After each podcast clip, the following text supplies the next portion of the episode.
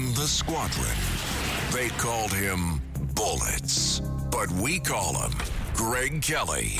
Greg Kelly is on the air on the Red Apple Podcast Network.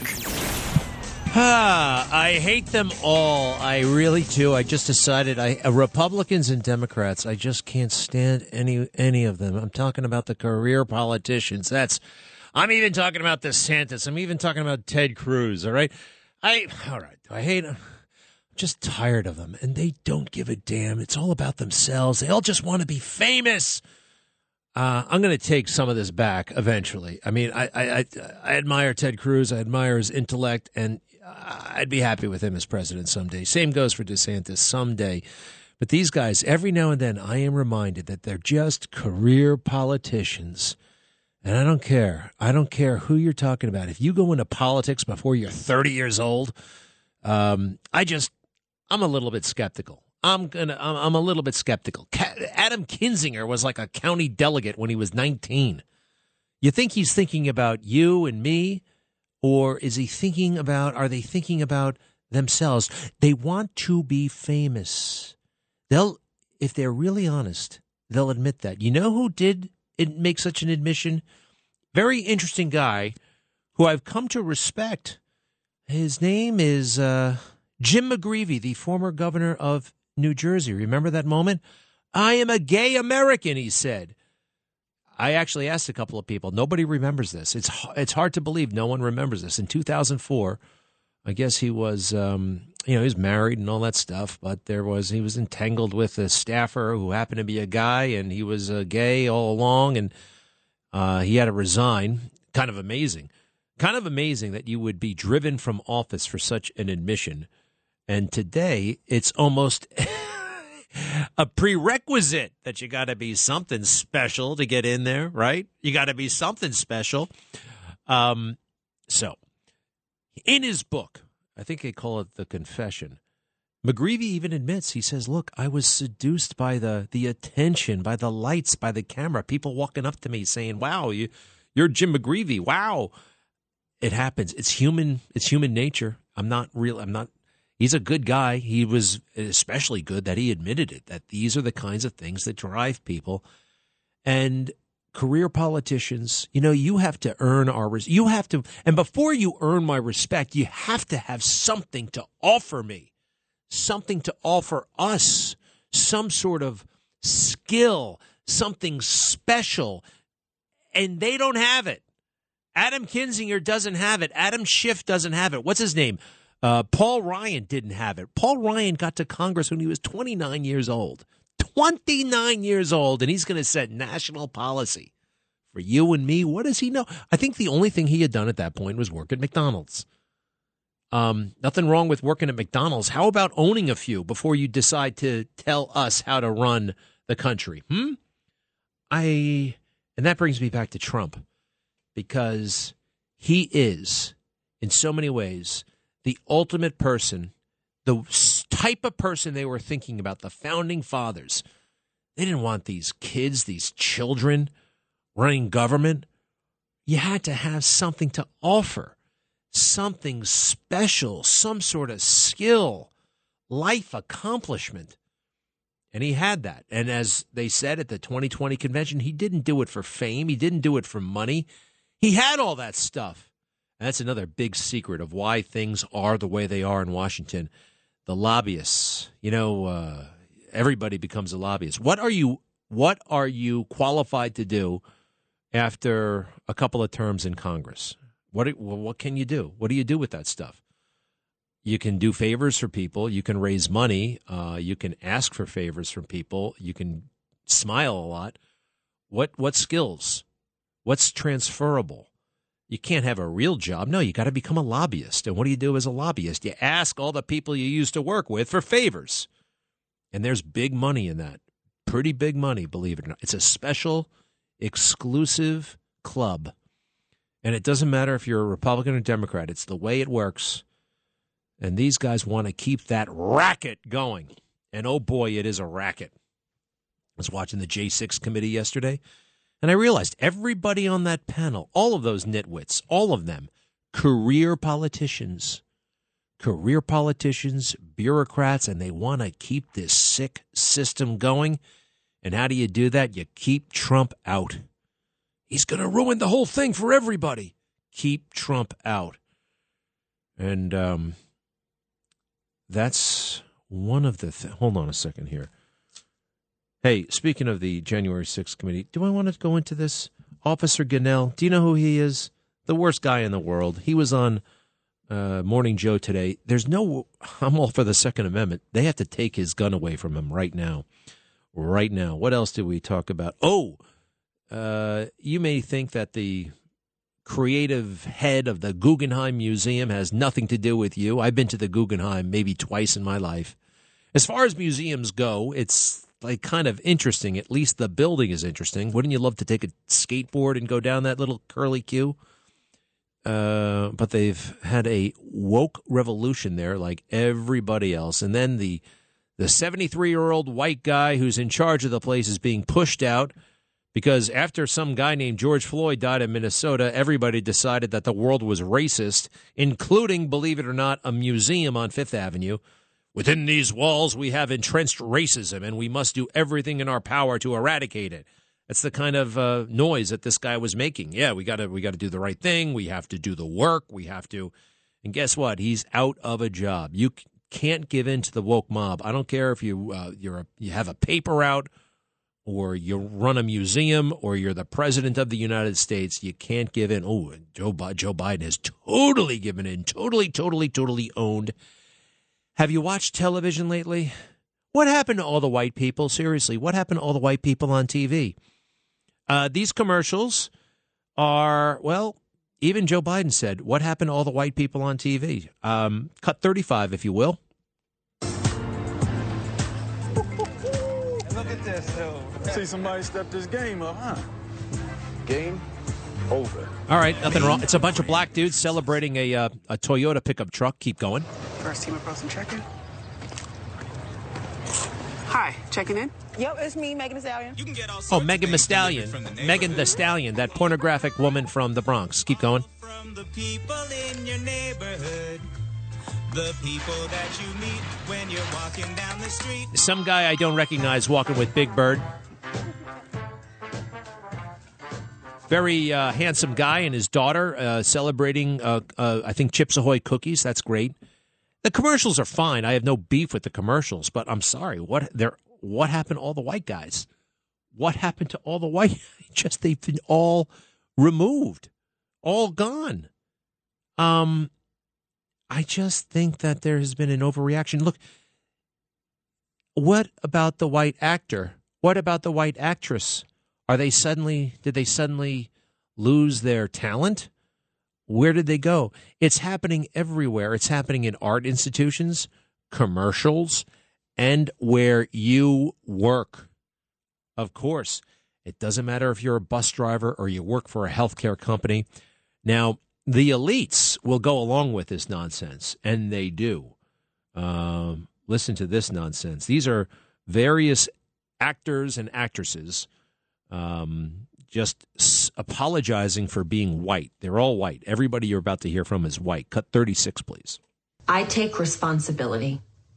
I take responsibility. I take responsibility.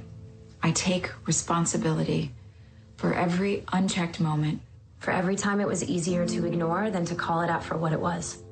Every not so funny joke. Every unfair stereotype. Every blatant injustice, no matter how big or small. Every time I remained silent. Every time I explained away police brutality or turned a blind eye. I take responsibility. Black people are being slaughtered in the streets, killed in their own homes. These are our brothers and sisters, our friends, our family. We are done watching them die. We are no longer bystanders. We will not be idle. Enough is enough. Wow, she means action. Uh, I don't think she's met a black person in her life. That's uh, Piper. Who? Piper. She was in Coyote Ugly. She's not going to be idle anymore. So I looked it up. Uh, what What has she been doing? That video came out actually a couple of years ago.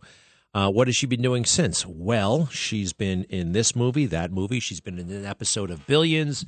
She's um, not taking her racial pledge very seriously, uh, just kind of blowing it off. But in the heat of the moment, you say that stuff so you can stay in business. You can stay in business. And when the elites start talking like this, it has a trickle down effect. It really does, a corrosive effect. Let's see here. When do they all start? There are others uh, basically pointing at their white skin and saying, "Yeah, this is uh, look at this. It's I'm I'm I'm I'm so uncool because of this this white skin." Where is that? Where do we have that clip of all those guys saying this? Ah, yeah, cut thirty seven, please. I'm asking for trouble here because here I am, an old, old white guy talking about race relations. But you're a mean, mad white man. The Republican Party is primarily a bunch of old white men and old white women. You've got to offer something more than just being the next old white guy in line. I just know gray haired white guy in a suit, you know. Fairly boring. Maybe somebody like me, you know, an old white guy working for the government, doesn't quite have the same credibility with people out in the community. Shut up. Speak for yourselves if you want to speak like that. The problem don't speak like that actually because you're not speaking for yourselves. This thing has taken hold in the culture.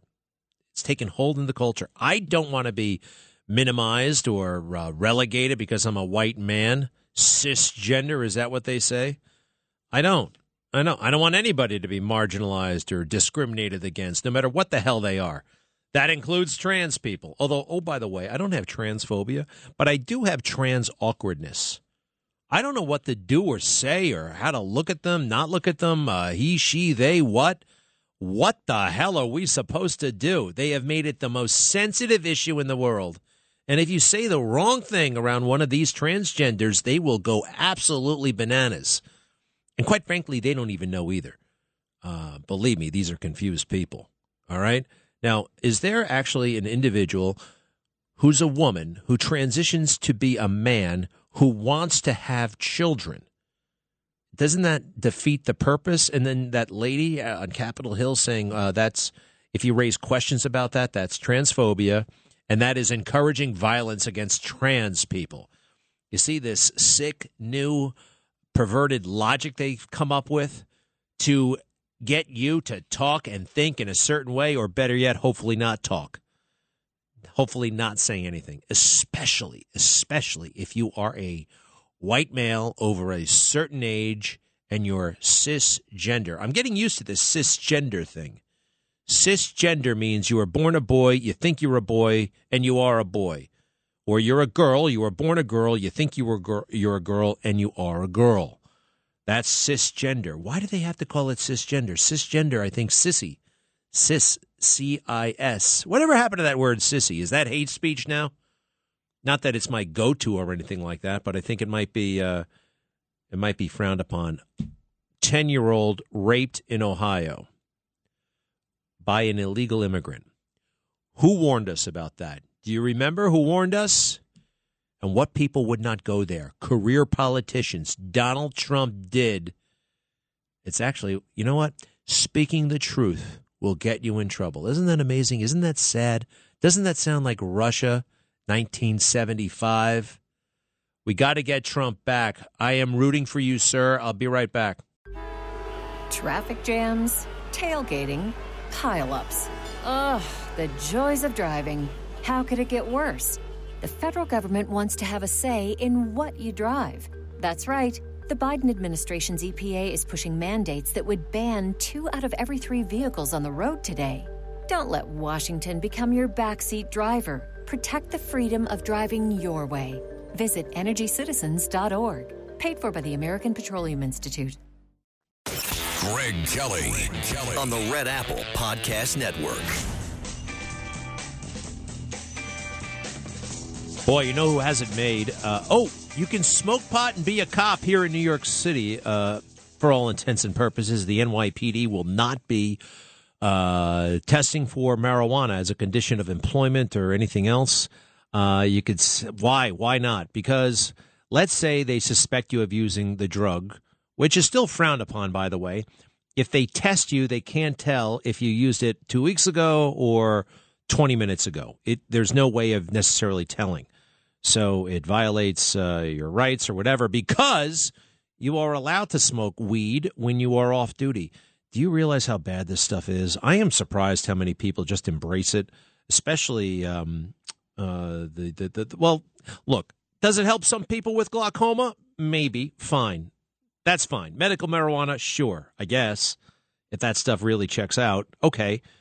But everybody else smoking it, no, it's really bad stuff. And this is not the weed of uh, Woodstock. This is far more potent. This is far more. Um, it's even deadly. It's even deadly at times. Hey, whatever happened to K two? That stuff is still around. That stuff is still around. So, the New York City Police Department, you know, they're already the standards have gone out the window nobody wants to be a cop anymore. Did you see those pictures I posted a while back? Uh, huge lines at the retirement center within the NYPD, hundreds of cops saying no more. Why would they want to be cops? Everybody's trying to get them in trouble. District attorneys not backing them up. The community ripping out their phones every time they make an arrest, trying to go viral, trying to cap, catch a cop doing anything that's slightly wrong. Um, no, they've. Why do it? And oh, by the way, some of them might be you make a mistake and you're thrown in jail, you lose everything. Who needs it? Who needs it? Yeah, thanks a lot. Black Lives Matter, NBC Universal, ABC, CBS. You all embrace that nonsense. And what are we left with? A dirty city, less safe, fewer cops, and oh, prices are going through the roof. You know why? In part, in part because of the Black Lives Matter summer, you know, we've basically legalized shoplifting now to the point that, uh, gosh, the, they have to come up with those silly, uh, those plastic containers. You got to, you remember you had to ask to get the razors, you know, the, the Mach 3 razors, because they're so expensive. They had a problem with shoplifting. This is before the pandemic. Okay, it was bad enough you had to ask for help to get one of those. Now you have to ask for help to get a bag of Skittles or anything like that. It's becoming too costly to do business. We have Starbucks closing, we have Wawa, we have all kinds of stores across the country saying we can't deal with this stuff. We can't deal with this stuff. And it was fueled, by the way, all of it. Even Starbucks, that woke company, they're kind of woke, kind of ridiculous. Um, but it's still a business, a great American success story, right? And what happened was they wait. Do we have my Starbucks video montage? It doesn't look like we do. Um, where Starbucks? Uh, oh yeah, here we do. Cut forty-two, please. This is the media going nuts because if you were a person of color and somehow felt insulted at Starbucks, it immediately became a federal case. Cut forty-two. Two black men who are arrested in the Philadelphia Starbucks store are breaking their silence. Business partners Donte Robinson and Rashon Nelson say they feared for their lives as the incident last week escalated. A manager called police to complain that the men asked to use the bathroom but did not buy anything and refused to leave. Police then took them away in handcuffs, but no charges were filed. Starbucks has since apologized and announced that it will be conducting racial bias training for all of its employees. What happened and the way that incident escalated and the outcome was nothing but reprehensible. And I'm sorry. If we can't get it, shut it down. If we can't get it, shut it down. So they're shutting it down. You know, people are going to have disagreements in a store, and I guess the moment, the moment you have one person of one race and another person of another race, it becomes racist. I've been arguing with people all my life, okay, about all kinds of things. I'm a I'm a cantankerous person. Sometimes I can be rather confrontational. Sometimes I can have a short fuse. Actually, not not as much anymore. Not as much anymore. But I've had all kinds. You can have a disturb. You can have a disagreement. Hey, you double charge me for that. Hey, what's up with the bag? I try to be nice about it. I'm much nicer now than I used to be. But now, if you get into an argument with somebody who, what do they say, looks different from you. They rip out a phone and you can lose everything. You can, well, Starbucks has played this game.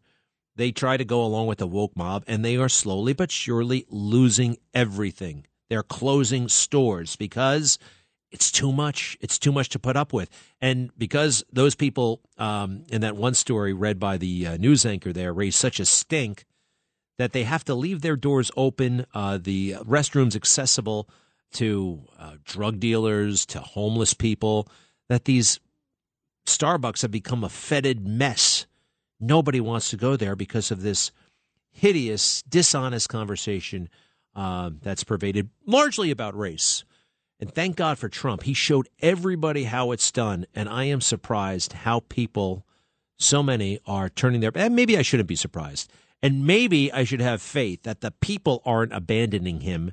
It's the mainstream media, it's the RINO Republicans. Wait a second. Mike has something to say about RINO Republicans or something Republican. Mike, you're in Linden. What's up?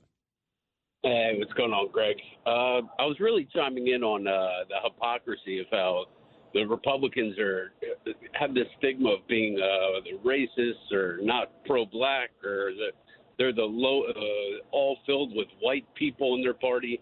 I mean, the Democrats have two black senators, and every time you hear, hear Tim Scott's name, he's the lone black Republican. I mean, if Herschel Walker beats Raphael Warnock, do you think the media is going to say Cory Booker, the lone black Democrat? I mean, it's so stupid. They have yeah. one more person.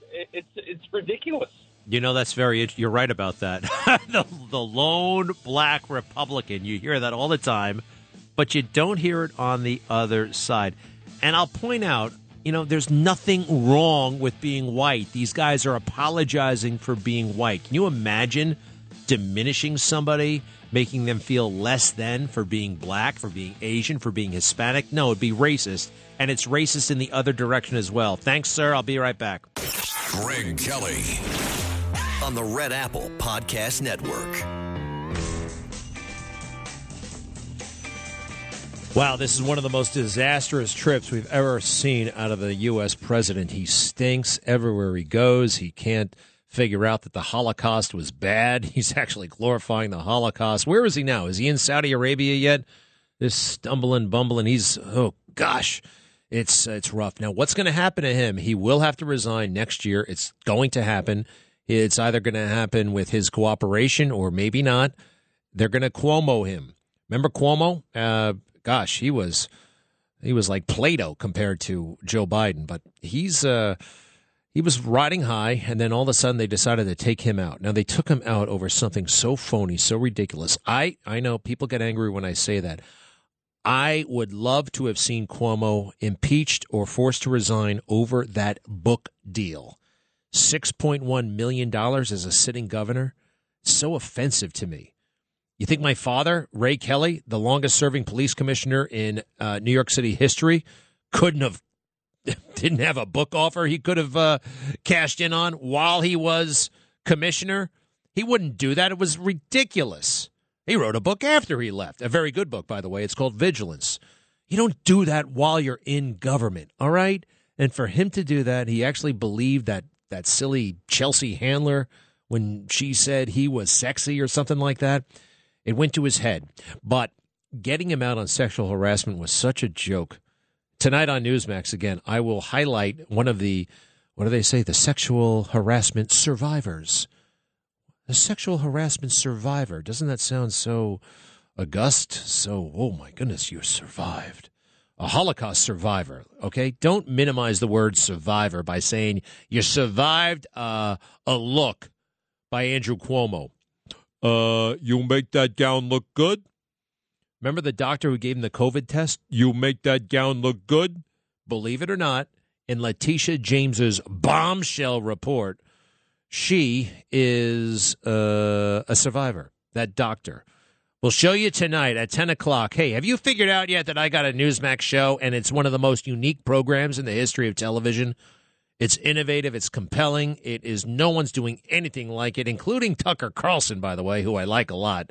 Uh, but this is very different, and uh, I'm very proud of it, and it works. It totally works. So 10 o'clock every night on Newsmax. You can download the app. You can uh, watch it on your cable TV. Although sometimes, sometimes, and this is a pain in the neck, you got to call up the cable guy, and then they got to send somebody over the, to the house, to, uh, which I can't stand. In this day and age, you're still sending people to the house to get one channel. It does actually happen that way sometimes, but. Uh, do me a favor. Do yourself a favor. You're going to like the 10 p.m. Newsmax show featuring me um, uh, weeknights at 10 o'clock. All right. Uh, where were? Oh, yes, this Officer Gonell. All right, this guy was on Capitol Hill on January sixth, and he won't shut up about it. How can they? Can you imagine Minneapolis police cops going on television today and complaining about you know how they were treated during the riot after George Floyd died, and those cops being invited on MSNBC? I, I, I don't think there's a heck. Of, I don't think the mainstream media has a heck of a lot of sympathy for uh, Minneapolis police in the aftermath of George Floyd. Then why did they have so much sympathy for these incompetent January 6 cops who let everybody in and shot and killed the unarmed woman, Ashley Babbitt? What, why? Do you see the big problem there? But no, it's just another way to get Trump. Here's uh, this guy. I got. We gotta keep an eye on him. There's no way this individual should have a gun. He is still a Capitol Hill police officer. He's doing interviews all over the place with the fake news. He's sitting in the front row of these January 6 hearings, glaring at everybody. He's mad. He's mean. He's angry. He's armed, and he hates Republicans. Uh, cut 47. You have a lot of people still downplaying that uh, horrific day. Uh, if it wasn't horrible for them, it was horrible, horrible for, for myself and uh, many of my colleagues, especially at that entrance on the west front, uh, when I where I spent uh, almost five hours uh, fighting with the mob. Um, still talking about it. Still talking about it.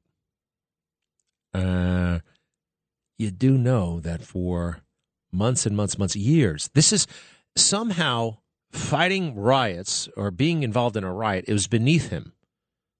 Police officers are called to do all kinds of things stop a school shooting, quell a riot. Sorry, pal, it's part of the job. Cut 48. Multiple number of office uh, rioters uh, attacking, taking turns, and beating you up. Uh, and then you had a lot of the people who we protected on, on, on that day downplaying what happened. Uh, sometimes I run into them in the hallway, and then they pretend that not to see mm. me. Uh, they mm. they avoid me, or uh, both to the right or to the left, or pretend to be doing something else. I don't blame them one bit, because you, Sergeant uh, Gonell, during those hearings said that they should not be lawmakers anymore. I'll show you tonight, actually, at 10 o'clock. He says out loud, they are pathetic and they should not be members of Congress anymore. It's pathetic. I took an oath to protect them, and this is how they treat me. Yeah, you took an oath, all right. What the hell is he still doing with a gun? What is he still doing as an active duty cop? How is that supposed to make those Republican lawmakers feel? This guy with the cop has called them pathetic on national television. And look who's reaching out to him, though. This is a sergeant, a sergeant in the Capitol Hill police officer in the Capitol Hill Police Department, fielding calls from guess who? Cut 49. In a year and a half since I was injured, and that they know my injuries, only uh, Adam Kinzinger and Liz Cheney have approached me from the other side. Um, I don't hold any grudges. I mean, uh, I'm still going to be respectful to them, uh, but they they don't want to talk to me. Uh, I still want to ha- ha- do my job like I did on January 6th. No, you don't. No, you don't. You don't want to be a cop anymore. You want to be a full time political agitator. And that's essentially what he is. He doesn't have any more duties at the Capitol Hill Police. He's on like light duty. Uh, so I don't think they put him on any duty because he's in chronic pain, he says. He's sitting for these hearings. He watches all of them. He's watching all of them from the front row. Put him on desk duty. Put him on desk duty. Uh, one more. Cut 50. So, Sergeant Gonell, are you saying that only Adam Kinzinger and Liz Cheney among Republicans have spoken to you, have checked in on you, see how you're doing, to apologize maybe even for what happened that day? They're the only two Republicans? That is correct, sir. Oh, my God. That is correct, sir. Uh, Willie Geist. Now, he's supposed to be straight news, not fake news, right? Straight news. Willie Geist. Uh, by the way, I'm seeing less and less of Willie Geist on the uh, morning show there, uh, Morning Joe. They're edging him out. You know the problem. You know the problem. You got a show called Morning Joe featuring a 50 something uh, white guy with his wife. Talk about privilege, Mika Brzezinski, who's a 50 something white person. And then you got Willie, so bland and boring. The only thing interesting about him, quite frankly, is his name, Willie. You have three white people, principals. Now, I don't see the world this way. They do.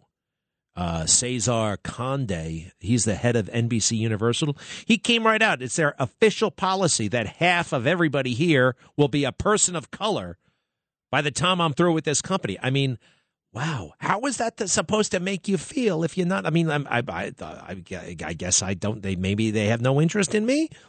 How does it make their audience feel? By the way, do you have that thing from the Today Show?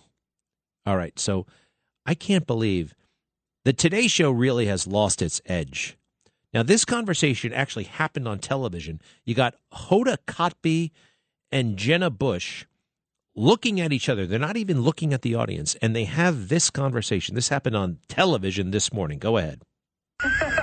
it's not as catchy, no. but there is something about like not trying to force yes. fun. It's like just. Yes and boredom may be a strong word, but it's just like when you are entertaining yourself, when you're not having to have something that's going on for your kids all the time. Well, I was going to say, it's like uh, when we were young, I, I, mean, I went to camp for a couple weeks, and that was that was my summer. Yeah. Like I would maybe go stay with my grandparents yeah. for a little, but like we were home when we were home. My you mom home. wasn't what scheduling our days. Yeah. So what do you? I mean, I remember like kind of going to the backyard and playing by myself. Yeah. I'd yeah. play dolls till way too oh, old. Oh, right, right. I remember. remember that problem.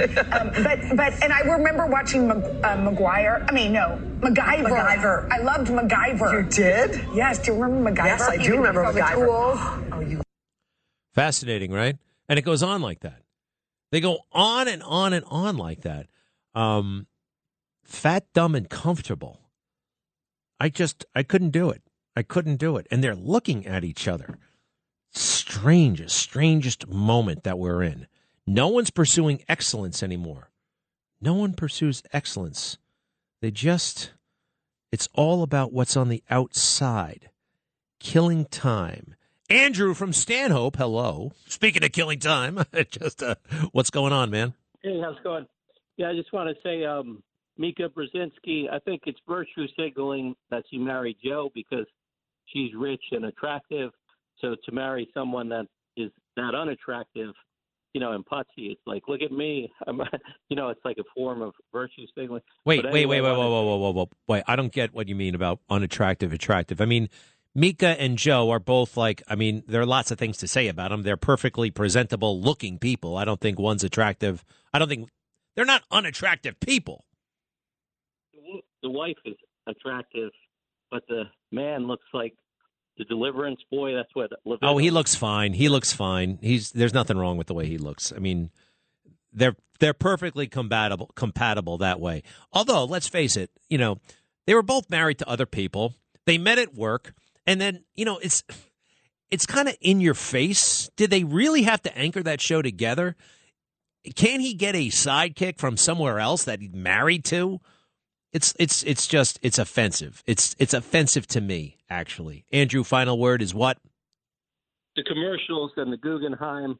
In the commercials, I would argue that in a way they're being racist against both blacks and whites because treating blacks the way they do, where they're never the bad guy in the commercial. It's like pandering and insulting to their intelligence. Like we're not going to treat you equal. We're going to, you know, give you special, you know, treatment as if like you're a little kid trying. So I think I, ironically they're prejudiced against black people. You're onto something. You're onto something, Andrew. And actually, it's one of the one of the many reasons why I really like Denzel Washington. Sometimes he insists on playing the bad guy. He insists on playing the villain. And all of Hollywood right now, they tiptoe around this in the weirdest way. Steve has something to say on this subject. Are you an actor, Steve? As I just got handed a note here. Yes, I am. First of all, uh, Denzel is a good man, and I'm an oddball because I'm a white uh, actor who is a conservative, been an actor for 30 years. I'm in all the unions. I want you to expand on what you said about the black and white commercials. I haven't paid my union dues, which is SAG and Actors Equity, because most of the listings, 80 to 90 percent, is asking for transgender, LGBT, minorities, and you constantly get emails from the unions supporting the liberal agenda, marching in parades, supporting abortion, uh, uh, on and on and on, and I'm completely disenchanted with it. You, you just said uh, it's not the way it used to be with quality. It is not. I don't live in today's world. Thankfully, I have my own little production company where we put shows on, and that's how I, I derive my living. But the entire broadcast industry and acting world is a complete and total disaster. And you know, it's not just that world though, which it's always been kind of lefty loonies uh, in in Hollywood. We know that it's impacting other industries that have nothing to do with that stuff. And pretty soon there's going to be virtue signaling. It's actually already happening at places like, you know, the truck driving company. Steve, can I ask you something? How old are you? I'm my late sixties. What have you been in? Anything I uh, can look up? Well, I, I'm yeah. You don't want to get into it. call- I I'm- get I'm- it. well, I- no, no, I'm, that's not it. I'm what you call a, uh, a New York actor where I've been in all the shows, you know, Sex and the City and The Sopranos and all that. You want to look me up? Look me up with uh, my company, New York Dinner Theater. We have shows going on in the metropolitan area as long as you're asking. But I've been, you know, I haven't been in any major roles. I have bit parts through the years. I used to be in radio, uh, a number of things. But I've been in the in the business, been in a million auditions, a lot, a lot of things. You know, stage, you name it. I've done it. Nothing, nothing that's really extraordinary. Well, you're a working actor. I mean, look, you look at the you look at the uh, the show. I, I'm I'm always amazed by this, and I love this IMDb thing. You know, there are there are small roles that really make an impression, and I'm like, who are these people? You don't know their names, but they're they're brilliant and they perform so well. One of my favorite movies, by the way, is The Candidate with Robert Redford. Came out in 1972. Look at everybody who opens their mouth in that movie. Everybody is brilliant. Every single person is brilliant. Every scene is brilliant. Yes, I know Robert Redford is a is a liberal lunatic or whatever, but this movie is so well done and it gives you so much insight into politics today. It still works. It's very current, even though that movie is 50 years old. Is it time? It's time. But I got to give Sandra the heads up that I will be getting back to you because you're one of our favorites, B's daughter. And also, oh, some more good sound from uh, uh, last night's show, and it will evolve into tonight's show on Newsmax at 10 p.m. Be right back. Greg Kelly on the Red Apple Podcast Network. Oh, something we put together. Remember what they said about Joe Biden? How he was going to be this uh, kind, gentle presence, right? Because he had that elusive quality, empathy, empathy, empathy, empathy. Cut 43, please. Empathy. Your empathy has become a trademark of your presidency. I saw from Joe Biden tonight was someone who showed empathy. It also seemed he wanted to, to change, uh, turn the page in terms of tone and really set a tone of empathy. So it wasn't a policy heavy speech, it was uh, Not at all. empathetic. He focused on empathy. In addition to that compassion and empathy that he displayed today, he seeks to go to the root of the problem. I think empathy is a critically important thing. But More I think one of the reasons that Joe was elected was because of his sense of empathy. Uh, can anyone really define what empathy means? I only hear it in a political context. I only hear it as an issue, uh, as a political football uh, that they can try to use against Trump because he had no empathy, right? That's what they said. And by the way, empathy is arguably, if you really want to get down to it, you're feeling what somebody else is feeling. It's deeper than sympathy. You can really feel bad about what somebody else is going through. But because since Joe, let me get this straight. Okay, you know he lost his wife, and that's really sad. And I guess Bo had cancer. So now he can feel what anybody else is going through. He knows it. Well, people have suffered all kinds of things that Joe knows nothing about. I really doubt his empathy. And as a matter of fact, when you listen to this, you know, he just talks a big game, but no, he's um, like so many career politicians, but he's worse. He doesn't mean it. Cut 44, please. Cut 44. My whole soul is in this bringing America together, uniting our people, uniting our nation. Do you want to be the side, on the side of Dr. King or George Wallace? Do you want to be on the side of John Lewis or Bull Connor? We can see each other not as adversaries, but as neighbors. We can treat each other with dignity and respect. in the, the same camp. No, I didn't say that. Look what I said. Go back and read what I said. Hear me clearly. This agreement must not lead to disunion. And I pledge this to you. I will be a president for all Americans. All Americans. Wait, wait, wait, wait, wait. Let's Take take- the AR, your AR-14s and what? Okay, this is not okay. Hold on, hold on. All right. Hey, let's You get won't what tell we're me doing. anything, pal. Gonna go There's a lot of guys. We can join forces, stop the shouting, and lower the temperature. For without unity, there is no peace. Said I set up my son to work in an oil company. Isn't that what you said? Get your work straight, Jack. Wow, all that empathy, huh? I just love it. I just love it. The just when you can see the hypocrisy and you can hear it. You think we're fools, don't you? You think we just believe you guys, don't you? You think we don't have access to what you said and what you're saying. Different things to different people. Hey, Sandra's standing by, of course. Legendary listener. Hi, Sandra. What's going on? Oh, good afternoon. A couple little things I wanted to share with you. First of all, I learned last night on your fabulous show that you love egg bites. You don't have to go to Starbucks to get them. Did you know that Dunkin' Donuts makes them even better? I did not know that. We're talking about egg bites. These little little uh, yeah. egg. They're like uh, what is it like? It's like a mini frittata. They have them at Dunkin' Correct. Donuts. All right, that's uh, that's good to know. And and they're even better, and you can take them home, put them in your toaster oven, make them even more well done. And uh, we live on them. Me and hmm. my daughter, we love them. Well, I love them too. I'm not going to go to that trouble with the toaster oven, but I will go to I will go to Dunkin'. I'm going to go to Dunkin' and, and check that out. What else? Okay. Also, I saw this morning on the news that this woman went to McDonald's with her son and her husband, picked up a dollar bill that was on the ground, and she got very, very sick after handling it, claiming that it was laced with fentanyl. They did a drug test at the hospital. She was very sick. She she couldn't even move. That's how sick she got. And they ruled out drugs, but they didn't test the fentanyl. So I just wanted you to maybe look into the possibility: is fentanyl transdermal? Is it possible you can get it another way too? It's kind of scary. Hmm. Uh, I I missed that story. Um. Uh. All right. You got one other thing? The last thing, I'm really happy to hear that the head of the police department will not let the police smoke pot. I think if they allow that, that would open a whole can of worms down the line. And the last thing I wanted to say, I was thinking if Trump becomes president and you become the mayor, wouldn't that be awesome? It would be very awesome, huh? And they call the mayor's job of New York City famously the second toughest job in America. Trump with the toughest, me with the second toughest.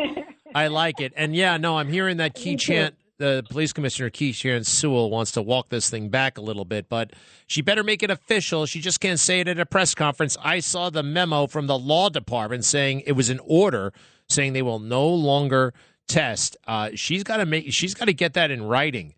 And too much of uh, city government these days is about what Eric Adams says. It's not what. It's also. It's not about what you say. It's what did Ben Franklin said something to the effect of a job. How did he put it? S- something well done is better than something well said. You know, well said, my friend. Now, who cares what you say? You got to get it done. Something well said is not as good as something well done. Ben Franklin lives in our hearts. What a guy. All right. Thank you, Sandra. I shall return right after the news.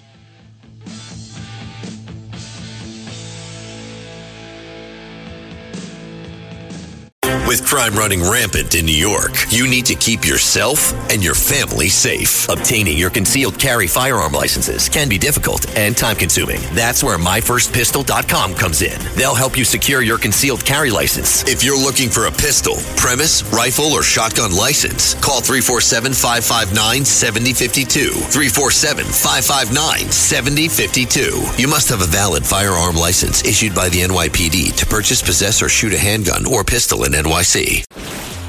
Greg Kelly, entertaining and informative. On the Red Apple Podcast Network.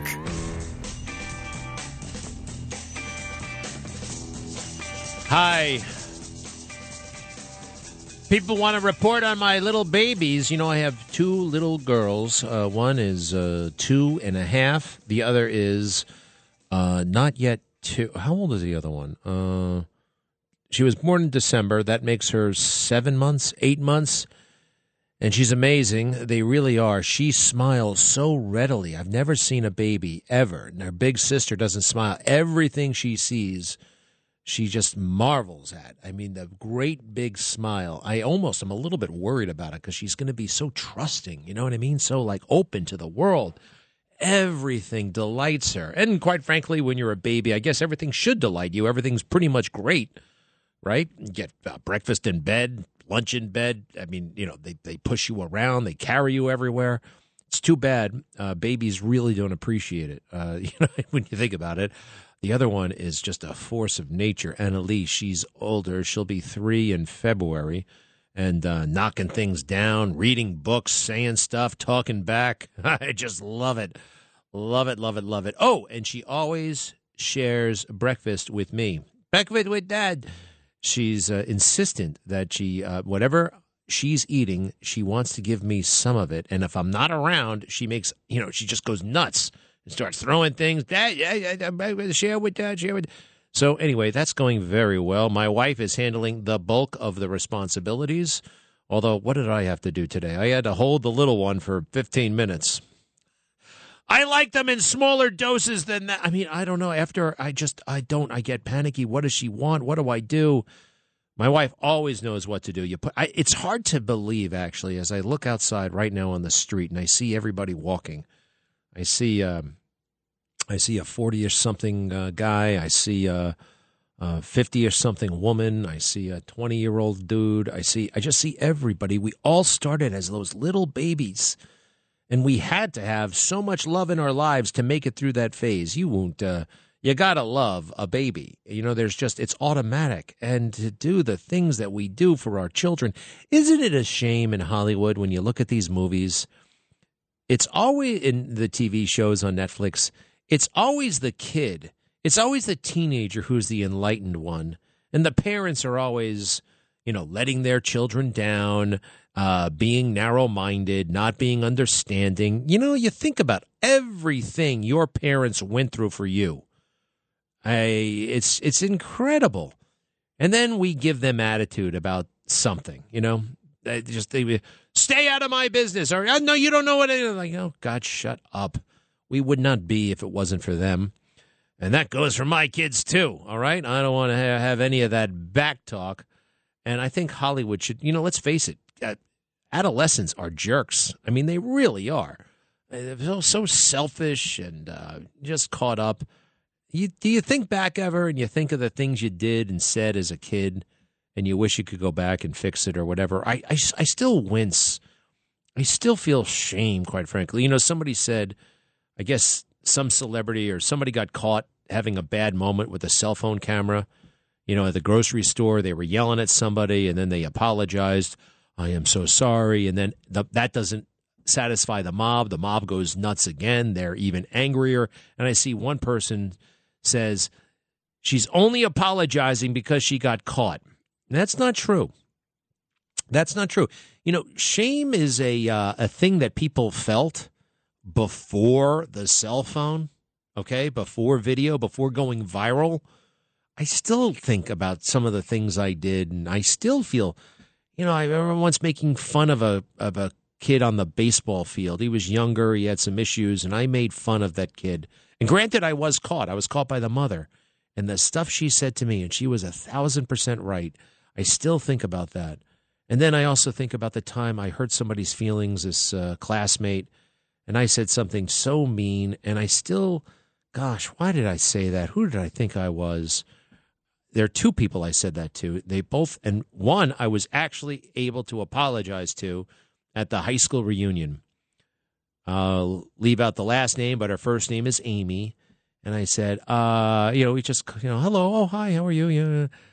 Um, got to ask you something. Do you remember in band and I said such and such, and she was like, "Oh yes." I got to tell you, I'm really sorry about that. It felt so good, and it felt so good that she accepted my apology. I see this, by the way. Big fat dumb cop Harry Dunn is not accepting apologies. Not that you deserve anybody, but I guess some person who pretends they were at the riot went over to apologize to big dumb fat cop Harry Dunn, who was sitting big fat and dumb and stupid in the front row of the J6 hearings.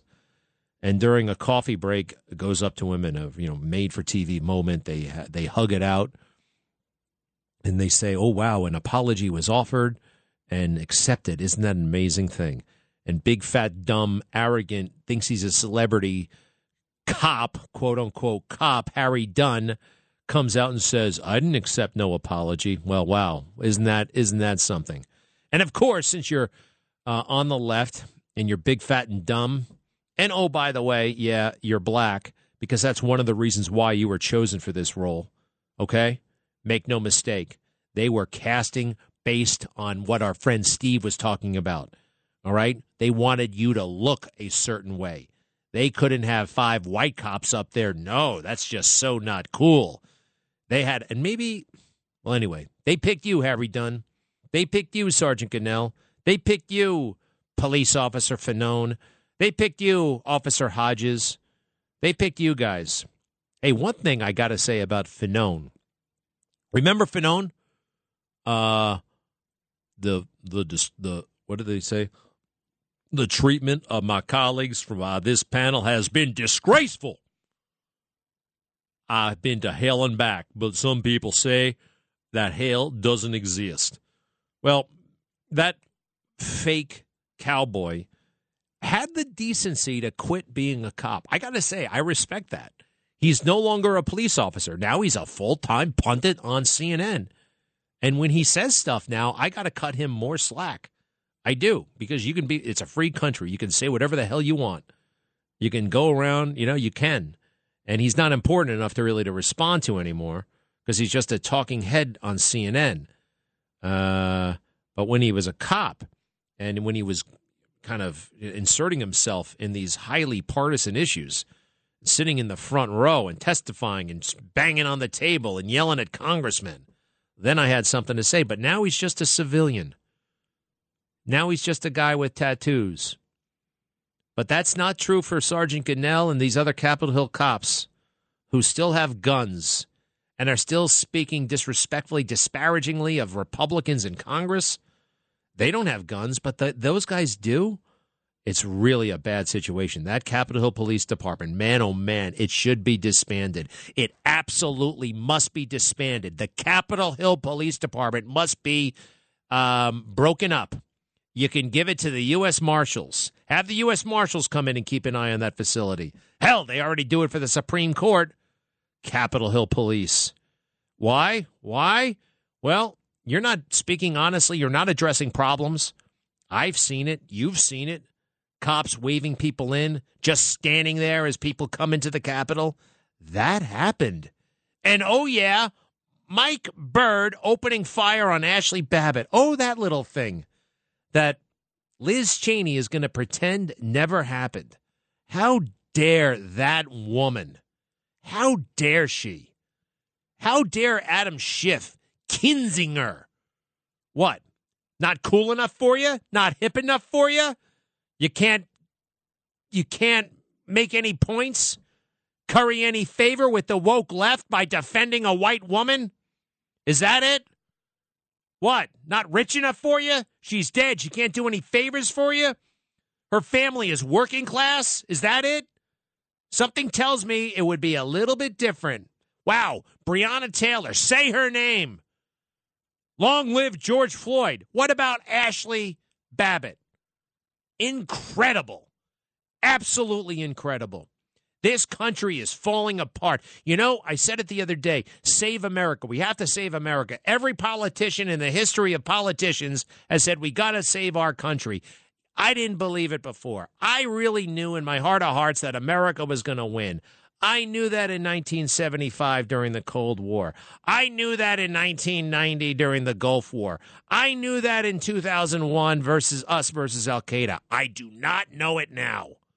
I have I do not know it now. This country could slip away. Absolutely could slip away. And too many folks out there are scared to stand up and say no freaking way.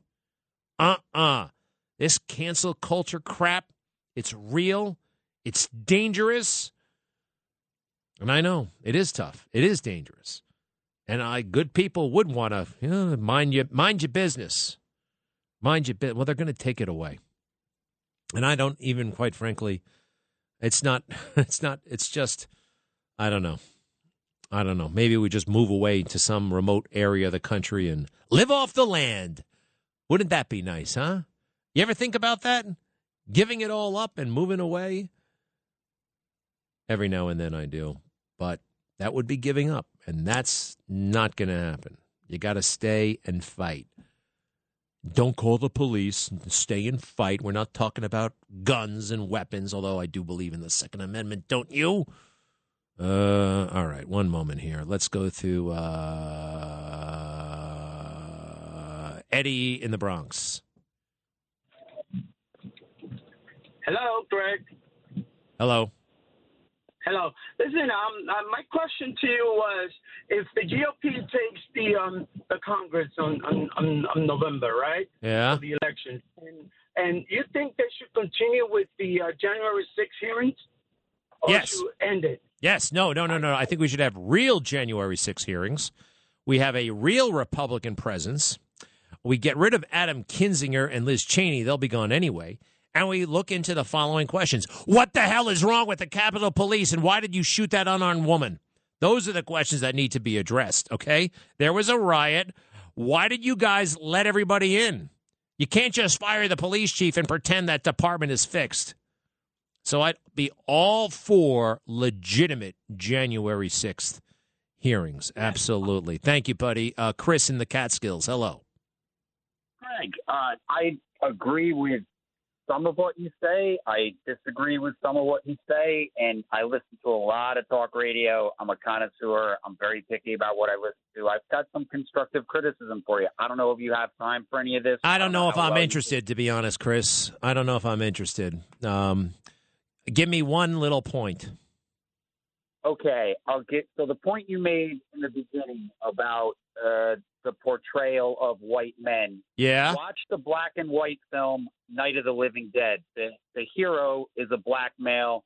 The white men in the film are sort of off characters. He's the only logical one, and, he ends up getting shot in the end accidentally because they thought he was All a right. zombie. That's one example. Well, wait, wait, uh, wait, wait, wait, wait, wait. You're about to give me pointers on how to be a talk show host because you're such a connoisseur. That's just disagreeing with me or raising a movie that I've never heard of.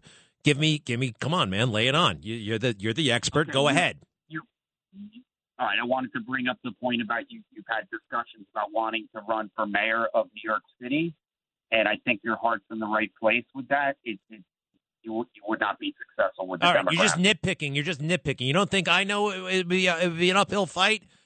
All right, I want you to go back. You're the connoisseur. Tell me what I'm doing wrong.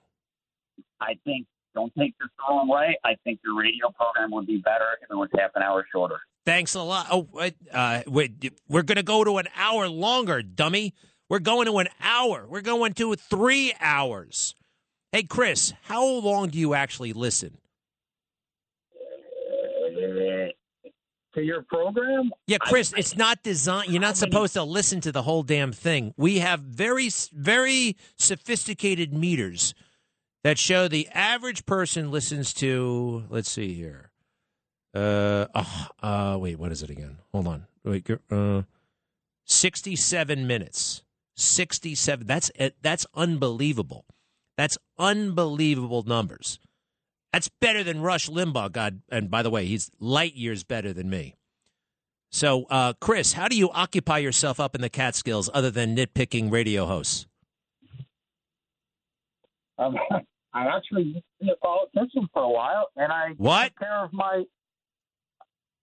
and I agreed with everything that you said. No, no, you said uh, you disagree with half of what I say. No, Chris, okay, what do yeah. you do? What do you do in the Catskills? I took care of my elderly mother for quite a period of time, and I was an elected official. And Oh, that's care of my right. I elderly mother. remember you. You called in and yeah, yeah, yeah. Hey, look, I don't mean to sound so aggressive and pointed, but uh, every time, you know what I mean? I get it from all directions. I get it from all directions. Ah, all right. Good stuff, Chris. I will now have to say goodbye to you. Goodbye. Goodbye. Why don't you guys hang up on these ph- phone when I say goodbye? Thank you. Eeh, all right. Um, never again. Find out who that guy is. I don't want to. Your your your talk show should be shorter. You should talk less. Gosh damn it! All right, give me a moment. Greg Kelly on the Red Apple Podcast Network. Hey, by the way, if I do run for mayor, I would probably have to run as a Democrat. Now, look, you can be. Uh, yeah, I think I'd have to run as a Democrat. That doesn't mean I would change who I am. I'd have to change my party, not even change my party affiliation. I'm not a, I'm not anything right now. I can only vote in the general election. I am unaffiliated with a party. Um, but yeah, I would do it. And here's one of the reasons. Um, quite frankly, they never really you never really see it in the news. You never really see it spoken openly, but political strategists and politicians talk about it all the time. Race. Race, race, race, race, race. It's all about race when it comes to politics, especially in New York City. And you're going to have a situation here where, first of all, no white Democrat is going to challenge um, uh, what's his name, uh, Eric Adams. No white Democrats. Gonna, now, the only person I could see doing it is possibly Jumaane Williams, uh, but I do think that people will be looking for an alternative. I mean, Jumaane Williams and Eric Adams are, are, like, in terms of policy and a lot of other things, way too similar. Way, way, way too similar. Um, and they'll be looking for an alternative someone who's not intimidated um, about race issues. You can't shame me. You can't say, "Oh, he's white." I don't. Good God, I could care less. I mean, you're going to hold that against me?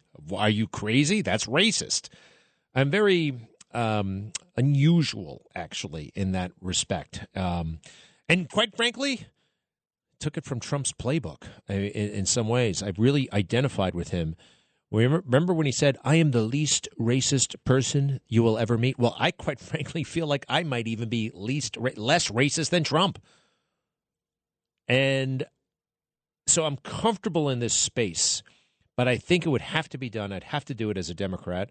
Um, and Republicans are always putting up somebody. Well, hey, Curtis would have been great. Curtis would have been great. But you saw what happened to Curtis. Got vanquished by Eric Adams. Are you kidding me? It wasn't Curtis's fault. It's the Republican thing. But I think there were going to be so many fed up New Yorkers from, you know, New York is a very diverse place and people come from all over the world. They will be so ready, so thirsty, so desperate for a change. Eric does not know, does not want to know. All he wants to do is party and wear that suit and tie that tie and smoke that weed. Oh yeah, wait a second. Where is this thing? Don't ever forget. Anytime anybody anytime you think that Eric Adams is a serious person with serious things to say, think about this when he's on the uh, Colbert show. Eric Adams, cut 40. One of my best gifts, as you know, marijuana is legal. I have raw. I did not know. I have raw. I am not aware, Mr. Mayor. I'm not into that scene. I have bamboo. Oh, You these know, big. and I can't give you this gift. I'll give it to you later. You know.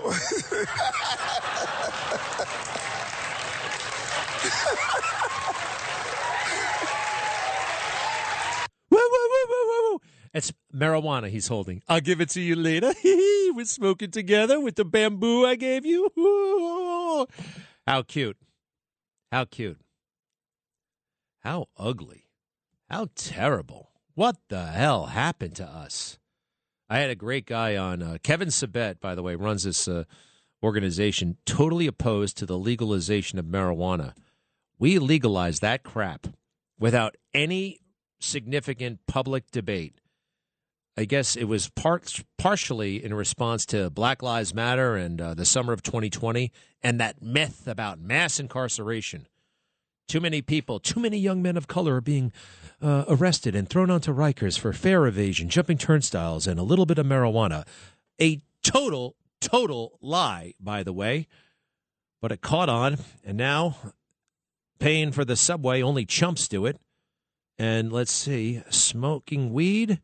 Gosh, you really are now like uncool if you don't, or you're just um, I, I, people. I, I'm getting all kinds of nastiness, by the way, because for some it's a libertarian issue. Uh, the libertarians really are into uh, legalization of just about everything. I, I not this, not this. Did I ever tell you about the time I smoked weed and got so screwed up I flew all the way to Kenya?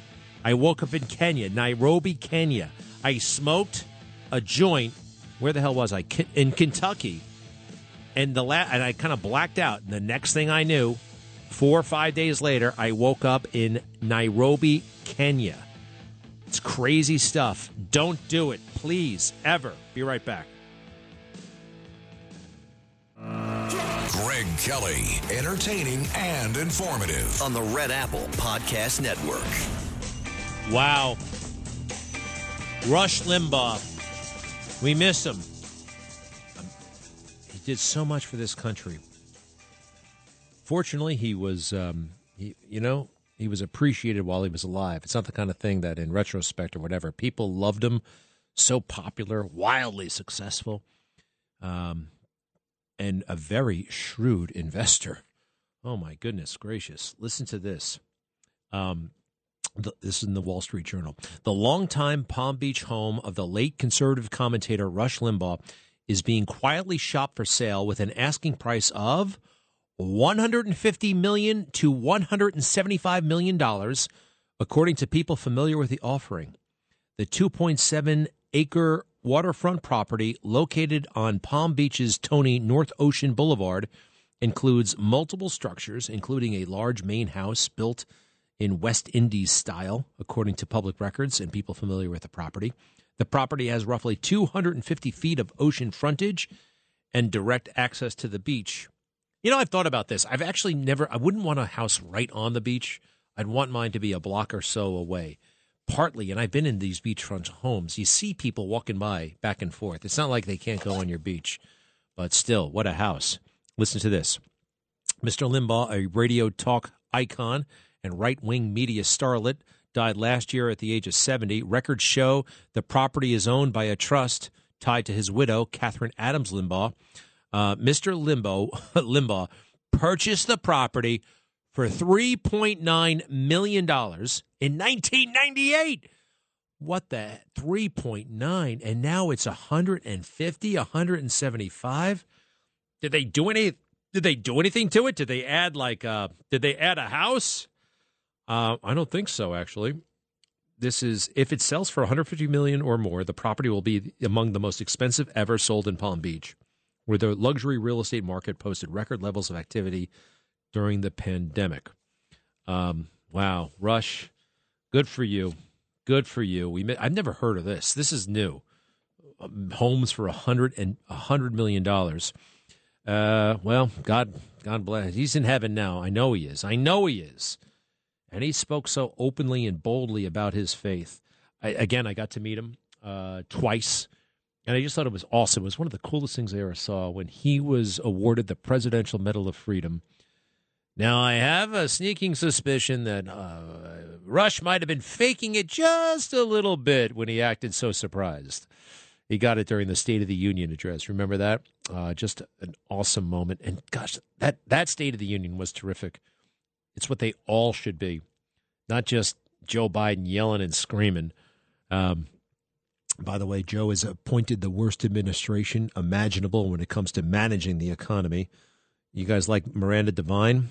Uh, you've heard the saying, get woke, go broke. Well, that is exactly what is happening to America as President Biden prioritizes woke concerns such as climate change and gender and racial equity over sound economic management. With inflation hitting a spine chilling record 9.1%, there is fat chance of his know nothing administration having the competence and know how to pull out of this doom spiral. Now, I raised this point last night, just comparing Joe Biden to Donald Trump. Joe Biden, 50 years in government, Uh, Donald Trump, no years in government, all years in business. That's valuable. Same goes for the Treasury Secretary.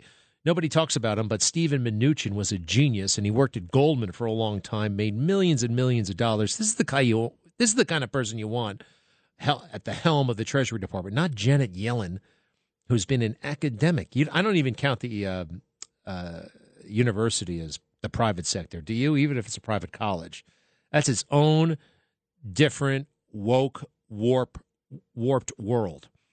Um, and listen to this. A staggering new report from the Committee to Unleash Prosperity shows that most of Biden's top officials have zero experience in business. Economists Stephen Moore and John Decker analyzed the work records and resumes of 68 officials with carriage of the economy and found almost two thirds have zero business experience, including Biden himself. Just one in eight has what you would call extensive business experience. Uh, they're just a bunch of. I was really surprised that the head of the Office of Management and Budget. Now that's somebody else. Who do we who do we have under Trump? Oh, um, our favorite, Larry Kudlow. The the equivalent in his administration, they have nothing. Office of Management Budget Director Shalanda Young has no background in the business world. I do happen to notice she's a black woman. Let's see here. Uh, Trade Representative Katherine Tai uh, has experience as a congressional staffer. Now, I happen to notice that she's Asian. You see, when you fixate on uh, gender and race, you tend to go with the first one you can find who will take the job who's available. But if you just look for the best person, you know, you might find somebody who looks the way, you know, looks different from you, as they say. But no, when you're in a rush and you want to make an administration that looks like America, I hate that. I hate that term, that terminology. Uh, oh, there's Pete Buttigieg. They try to say that he worked in the private sector. No, the reason why he is where he is um, is because he's gay. We talked about this before. And he's good at talking. I'll give him that. He can wow George Stephanopoulos on those fake news Sunday shows. But in terms of getting things done, he has no idea. Just like uh, who are these other silly ones? Uh, Gavin Newsom, governor of California. Now it looks like he might be the guy in 2024 for the Democrats. I mean, who do they have? They have that guy. He looks good, got the hair, tall. Uh, California is terrible, but America, America has become not a country of what you've done or what you're doing. It's about what you say what you say, what you've said. That's it. Silly words. That's uh, that's all that seems to matter. Russ in Milford, Connecticut. Hello. Hi, Greg. I'm just wondering. Uh, well, actually, I'm hoping that uh, a lot of these states will uh, do away do away with the uh, drop off uh, mail uh, drop off ballot boxes. You know, I mean, Wisconsin outlawing it, that's a good thing. Hopefully, it's going to happen. What do you think about that? They are so inherently uh, susceptible to fraud. It's obvious. I did see the Wisconsin Supreme Court uh, a little bit late, don't you think? Uh, but yeah. the idea, and it's not like just putting it in the mail. You know, it's one thing mail in, you know, because you can put lots of things in the mail. It's not the mailbox doesn't scream ballots inside, but a ballot right. drop box does, and it's so obviously dangerous and wrong. But that's the way the Democrats want it. Russ, great point. Thank you very much. Wisconsin Supreme Court, way to go. Christine is in Middletown, Connecticut. Hi, Christine. Hi, Greg. I thought it was disgusting that um, Khiara Bridges labeled Senator Hawley a uh, called his remarks transphobic the other day at the hearings when they weren't. I saw that. That was spectacular. I thought Hawley was great. Do we have that handy, by the way? All right, do me a favor, uh, Christine. We want to listen to this, and uh, they're talking about abortion or something like that. And Hawley, yeah. Hawley is confused by this uh, witness who's a professor from Berkeley. And listen to what happens. Professor Bridges, you said several times you've used a phrase. I want to make sure I understand what you mean by it. You've referred to people with a capacity for pregnancy. Would that be women? Many women, cis women, have the capacity for pregnancy. Many cis women do not have the capacity for pregnancy.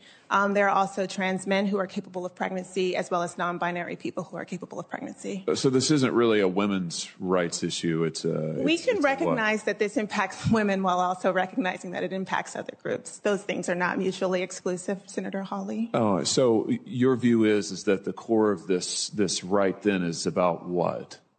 So um, I want to recognize that your line of questioning um, is transphobic, um, and it opens up trans people to violence by not recognizing that. Wow, you're saying that I'm opening up people to violence by asking whether or not women are the folks who can have pregnancies? So I'm one. I want to note that one out of five transgender uh, persons have attempted suicide. So I think it's important Because of my line of questioning? so Because- we can't talk about it? because denying that trans people exist and pretending not to know that they exist. I'm denying that trans people exist by asking you? if you're talking you? about women Are you? having pregnancies. Do you believe that uh, men can get pregnant?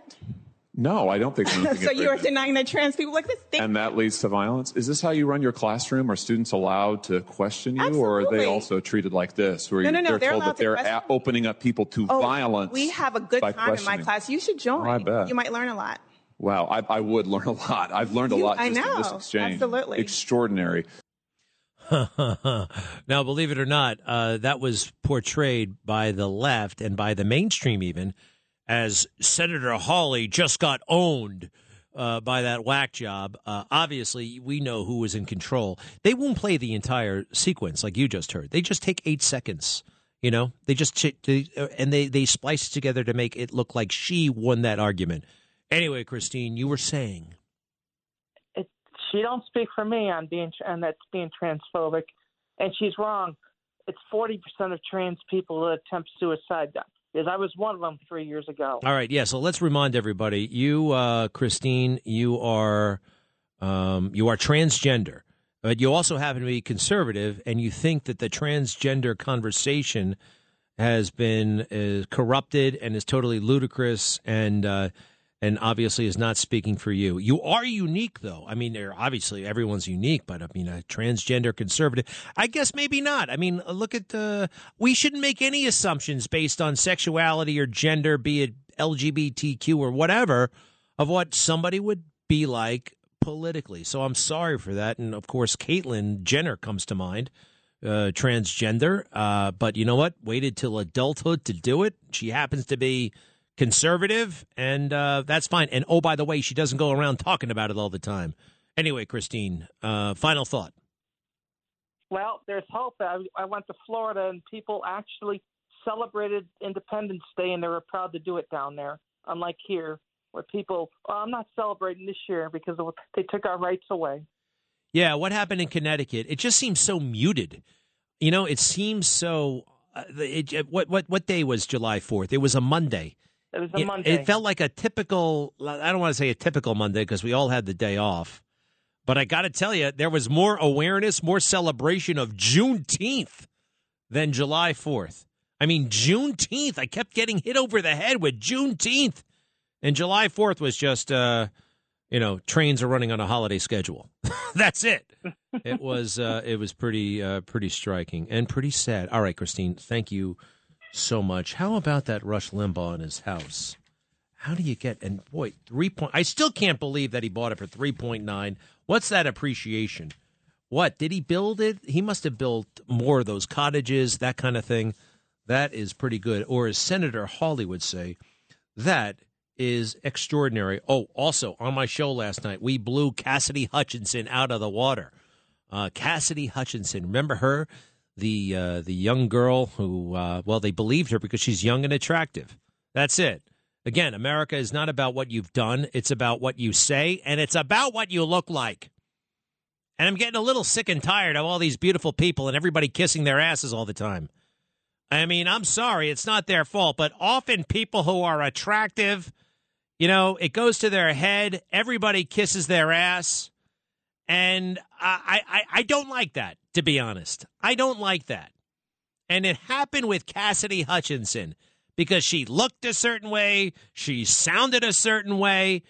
Uh, but everybody should have been listening to me. I knew right away that she was a fraud. First of all, here's a little uh, recap or rehash. Here she is uh, testifying.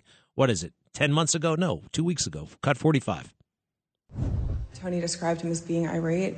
The president said something to the effect of, I'm president, take me up to the Capitol now.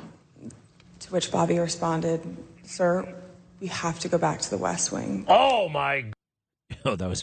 Oh my God! Um, so what? Did you notice she's talking about Tony? A conversation Tony told her about a conversation he had with Bobby.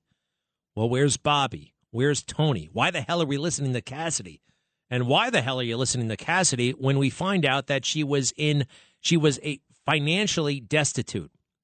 Financially destitute. She's reaching out to uh, Trump staffers. She desperately wanted the job down there in Mar-a-Lago. They didn't want her because they didn't trust her. She's a leaker. She called the January 6th committee BS.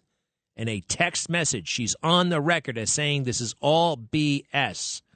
But there's an opportunity and there's money to be made. And she was perhaps uh, recruited by that uh, grifter, Alyssa Farah. All these, there are three or four women who used to work for Trump who defected and now have made careers out of being anti Trump. I'm talking about Stephanie Grisham. I'm talking about Olivia Troye. I'm talking about, uh, ooh, who's that?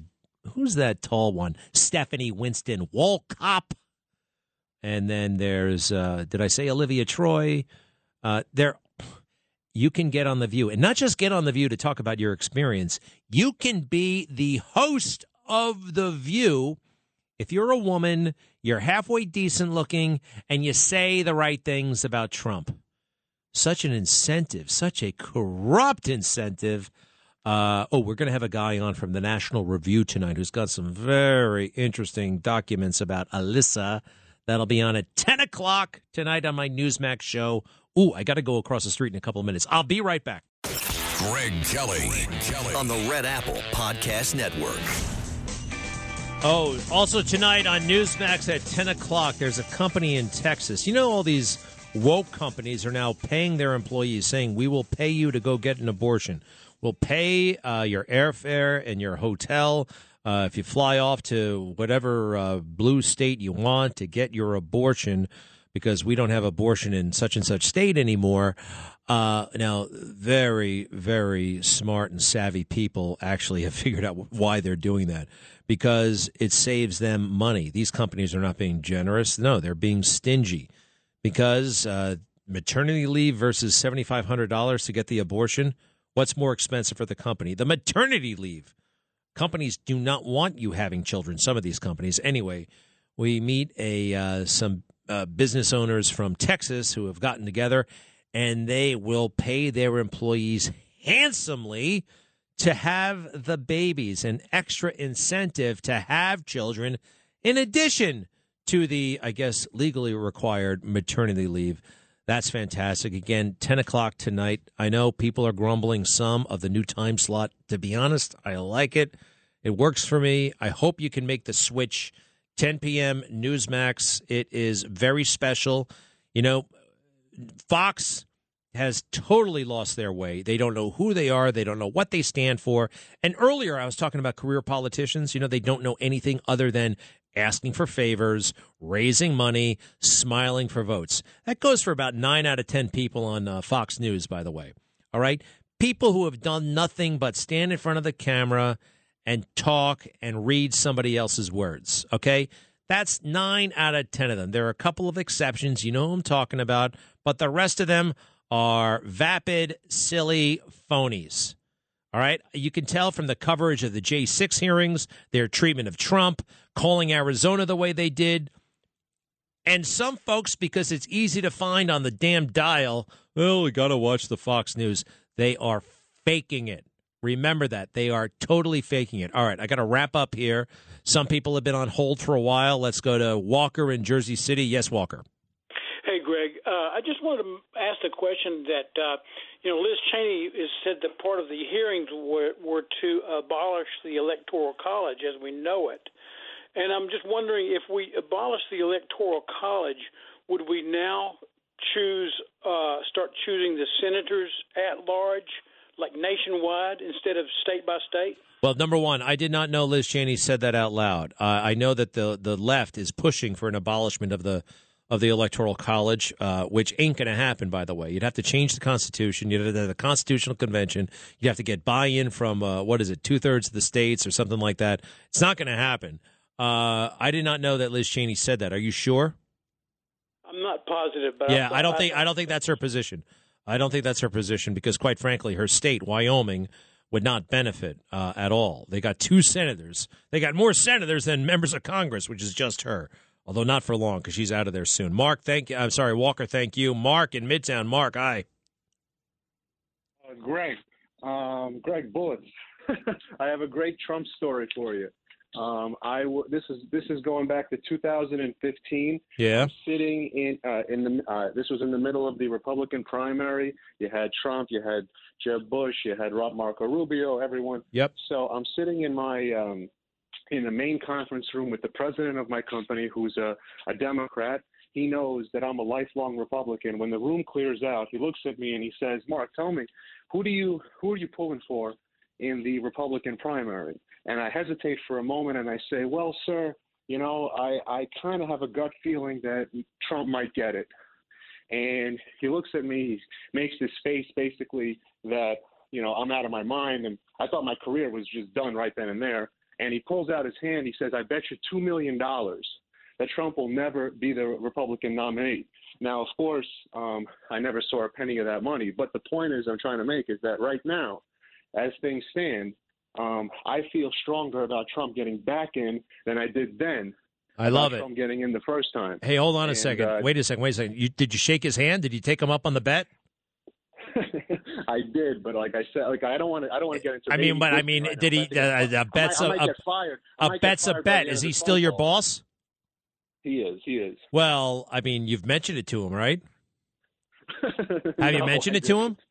No, no. Are no, you no, kidding no. me? This is some- Two million. And by the way, a guy who says that out loud and offers his hand, and he's the boss of the company, has the money, right? He's a rich know, guy, know, correct? Of course, of course. He's a multimillionaire, obviously. Well, I, I think this whole issue should be revisited.